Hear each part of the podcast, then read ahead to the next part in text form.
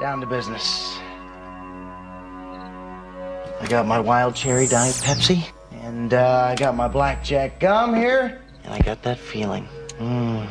Yeah, that familiar feeling. That something rank is going down. Oula, il y, y a comme un attroupement là-bas, on dirait. C'est la montée des marches, Cara. Cannes, le festival, ça vous dit quelque chose? Vous êtes bien sur Radio Campus Paris, Extérieur Nuit est à Cannes et même dans ton Cannes.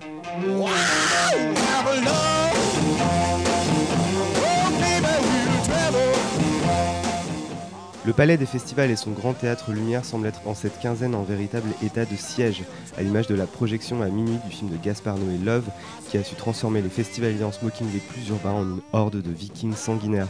Et de hotspots assiégés, il sera question avec nos films du jour Maryland d'Alice Vinecourt, Krisha de Trey Édouard Schulz et Gaz de France de Benoît Forjard. C'est tout de suite et c'est dans ton canne.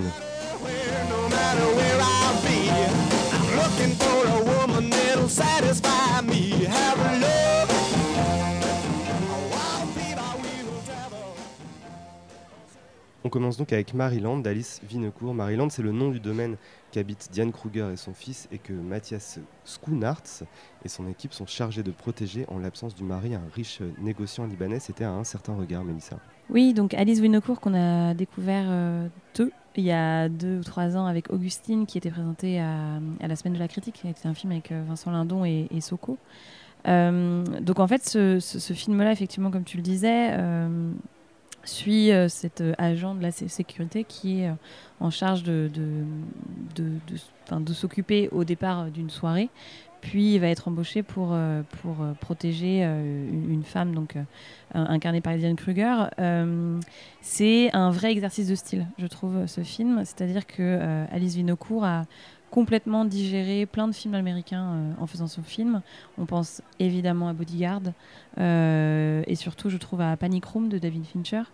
Euh, C'est-à-dire que elle, adopte non seulement un point de vue unique, qui est celui de, Mathias donc on, le suit en permanence et on ne voit que sa vision, et en même temps dans un lieu quasiment unique, un lieu clos, à l'exception d'un moment donné où on fait une excursion à l'extérieur, mais tout ça pour dire que euh, le film en anglais s'appelle Disorder puisque ce, ce- ce- cet agent de sécurité est un ancien soldat et qu'on on comprend qu'il y a eu un, traumatisme et je trouve d'ailleurs que c'est bien pour une fois de ne pas avoir d'explication sur ce traumatisme et qu'on n'y revienne pas trop.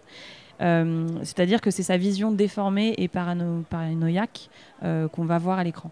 Il y a un travail sur le son qui est fait en permanence qui est qui est presque un peu too much, mais qui en tout cas marche très bien pour, euh, pour, euh, pour s'immiscer là-dessus. C'est-à-dire que voilà, et on, a des, ruptures de ton euh, dans le son qui fait qu'on passe de la parano à, à quelque chose de plus apaisé.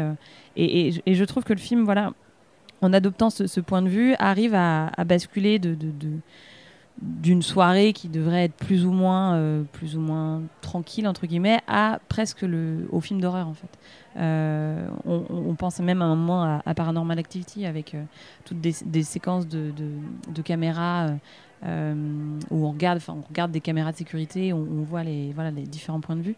C'est un film qui a un scénario très grossier, il faut le dire, euh, avec plein plein de ressemblances, mais qui, moi, j'avoue, euh, en séance de 22 heures après une journée euh, très fatigante, m'a quand même attrapé et j'ai marché jusqu'au bout. Oui, moi je trouve que c'est surtout un film qui marche dans sa première demi-heure, surtout d'un point de vue scénaristique, parce, parce qu'il y a une, forme de promesse de, dans le film. Moi je ne savais pas du tout ce qui allait se passer, et elle a réussi à poser une situation qui, qui me donnait vraiment envie d'en savoir plus. Il y a plusieurs choses dans le scénario, il y a, il y a un sous-texte politique entend, on entend des bribes de conversation, parce que voilà, son mari est un riche euh, négociant euh, libanais, euh, qu'on comprend qu'il a des, des accointances avec le pouvoir, etc. Et toutes ces bribes de dialogue qu'on entend sont assez bien vues, etc. Je trouve qu'il y, a- quelque chose qui fonctionne. Et finalement, je trouve qu'elle en fait pas grand-chose, que ça, devient relativement anecdotique. Et je suis d'autant plus gêné qu'au niveau de la mise en scène du film, je, passais outre un maniérisme qui...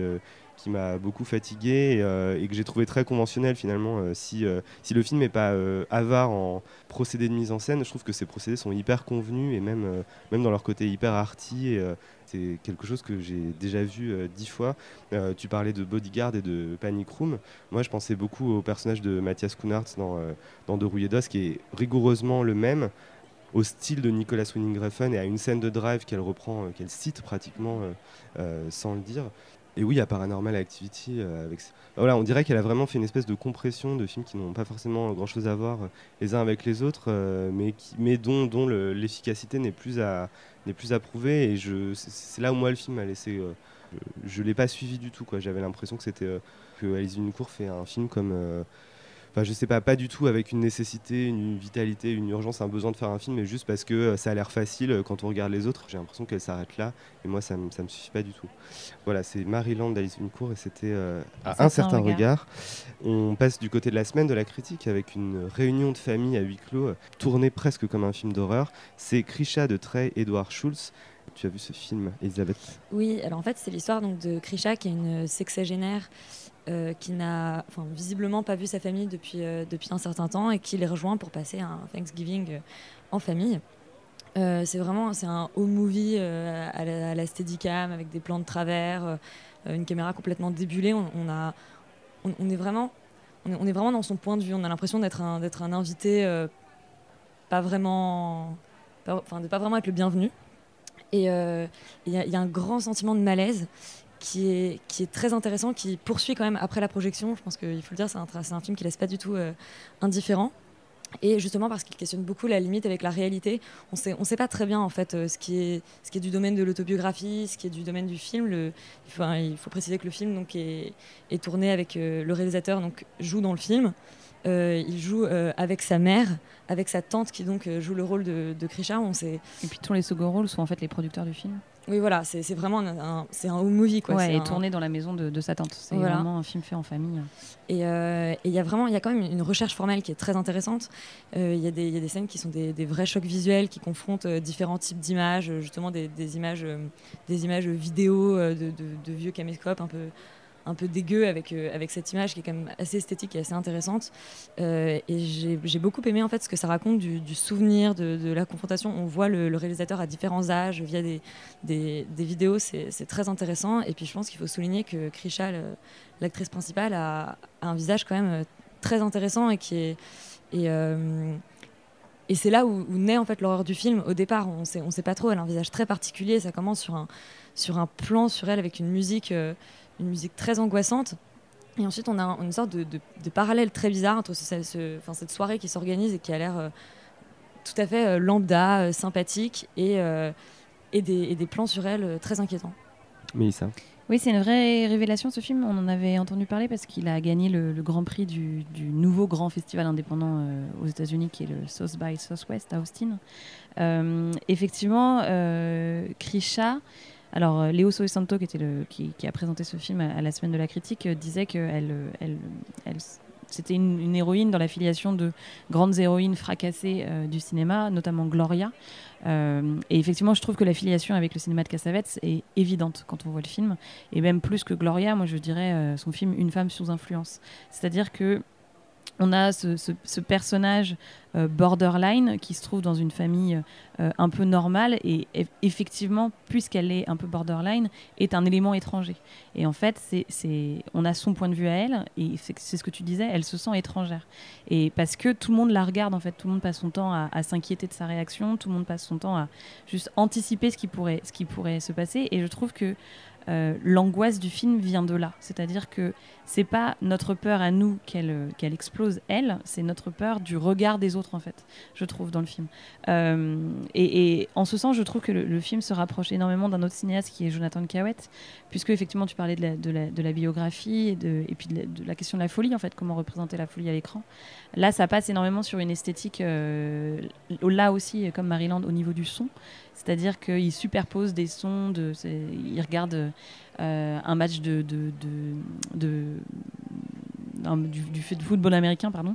euh, avec, enfin, il y a énormément de personnes qui crient, il y a un truc, et elle, comme elle vient, voilà, il y a, des scènes d'extérieur et d'intérieur, mais dès qu'elle est à l'intérieur, il y a tellement de bruit, c'est tellement saturé qu'on comprend en fait qu'elle qu'elle, qu'elle, qu'elle peut pas rester dans cet environnement, que c'est hyper anxiogène. Euh, ouais, c'est un film de, de petit malin, mais c'est un film qui fonctionne très bien.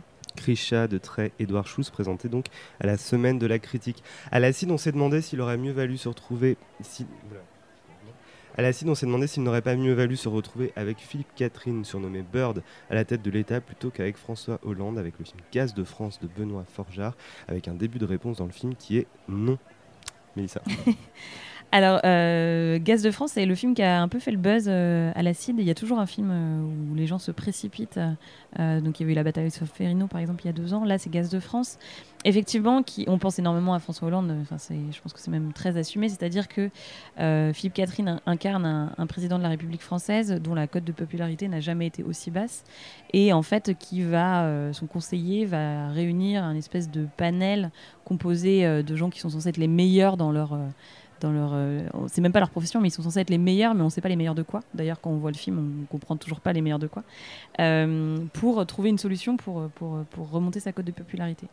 Euh, le film est, drôle parce que, parce que, voilà, parce que l'humour du, réalisateur est complètement absurde et il, fait vraiment une, satire sur la pipolisation politique en fait. Comment, comment on construit une carrière politique sur un capital sympathie et non pas sur des idées. C'est-à-dire que Philippe Catherine, euh, donc est un président qui s'appelle Bird, euh, qui a été élu parce que euh, les Français adoraient sa chanson. Et, du coup, le, film commence où il crée une nouvelle chanson pour regagner des points. Je trouve que, le film est, complètement atypique parce que il est à la fois, il montre à la fois la, puissance du storytelling en fait, comment comment les gens construisent, voilà. Une carrière politique sur une histoire inventée de toutes parts et en même temps sur euh, quel- quelque chose de, très bizarre. C'est très bizarre ce film, de toute façon, c'est très difficile d'en parler. Euh, c'est un rythme euh, extrêmement en dents de avec juste des personnages qui réfléchissent à des idées qui sont toutes les plus abs- absurdes les unes que les autres, mais où tout le monde semble complètement les accepter. C'est un humour très à. Euh, qui, enfin, je ne saurais même pas euh, donner euh, de, référence. En fait. C'est un humour vraiment très particulier et, voilà. Je sais, je sais pas, sais pas quoi penser du film, mais en tout cas, c'est un film qui m'a, qui m'a pas laissé indifférente. Ce qu'on peut dire aussi, c'est que ce, panel de Français atypiques qui vont réfléchir à une sortie de crise pour le président se retrouve euh, bunkerisé euh, dans les sous-sols du palais de l'Élysée, qui euh, des sous-sols complètement fictifs et qui là sont euh, des espèces de fonds verts euh, assez, euh, dégoûtants, euh, mais assumés comme tels, que, plante euh, Benoît Forjard. Benoît Forjard, c'est quelqu'un qui a une esthétique euh, très très identifiable et une écriture aussi très identifiable. C'est un peu comme si le Quentin Dupieux de Steak rencontrait euh, les rencontres d'après minuit justement. C'est vraiment ça. C'est quelqu'un qui est fasciné par euh, le, rétro-futurisme des années euh, Giscard et Mitterrand, le, cool, le cool suranné de l'époque, la France du Minitel, on pourrait dire, et des années 80 avec ses lumières de toutes les couleurs, etc.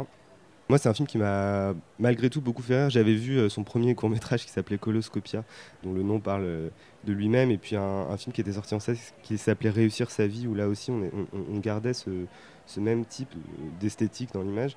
J'étais un peu dubitatif devant ces deux films qui, pour les mêmes raisons qu'Alice euh, Vinocourt, me donnaient un peu l'impression d'être euh, un peu facile.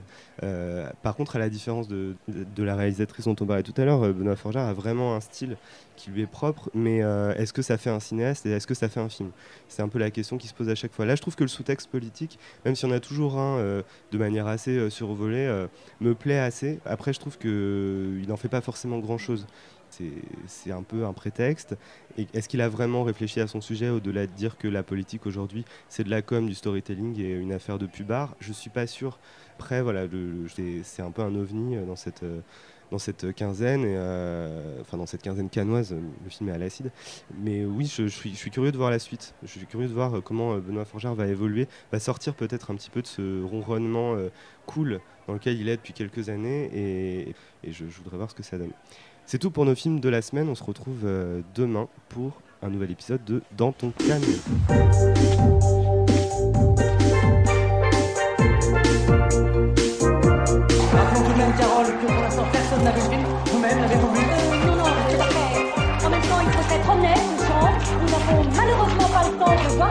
Les films, puisqu'il faut se préparer, se coiffer, choisir les robes? C'est très belle, Carole. Merci, Jean.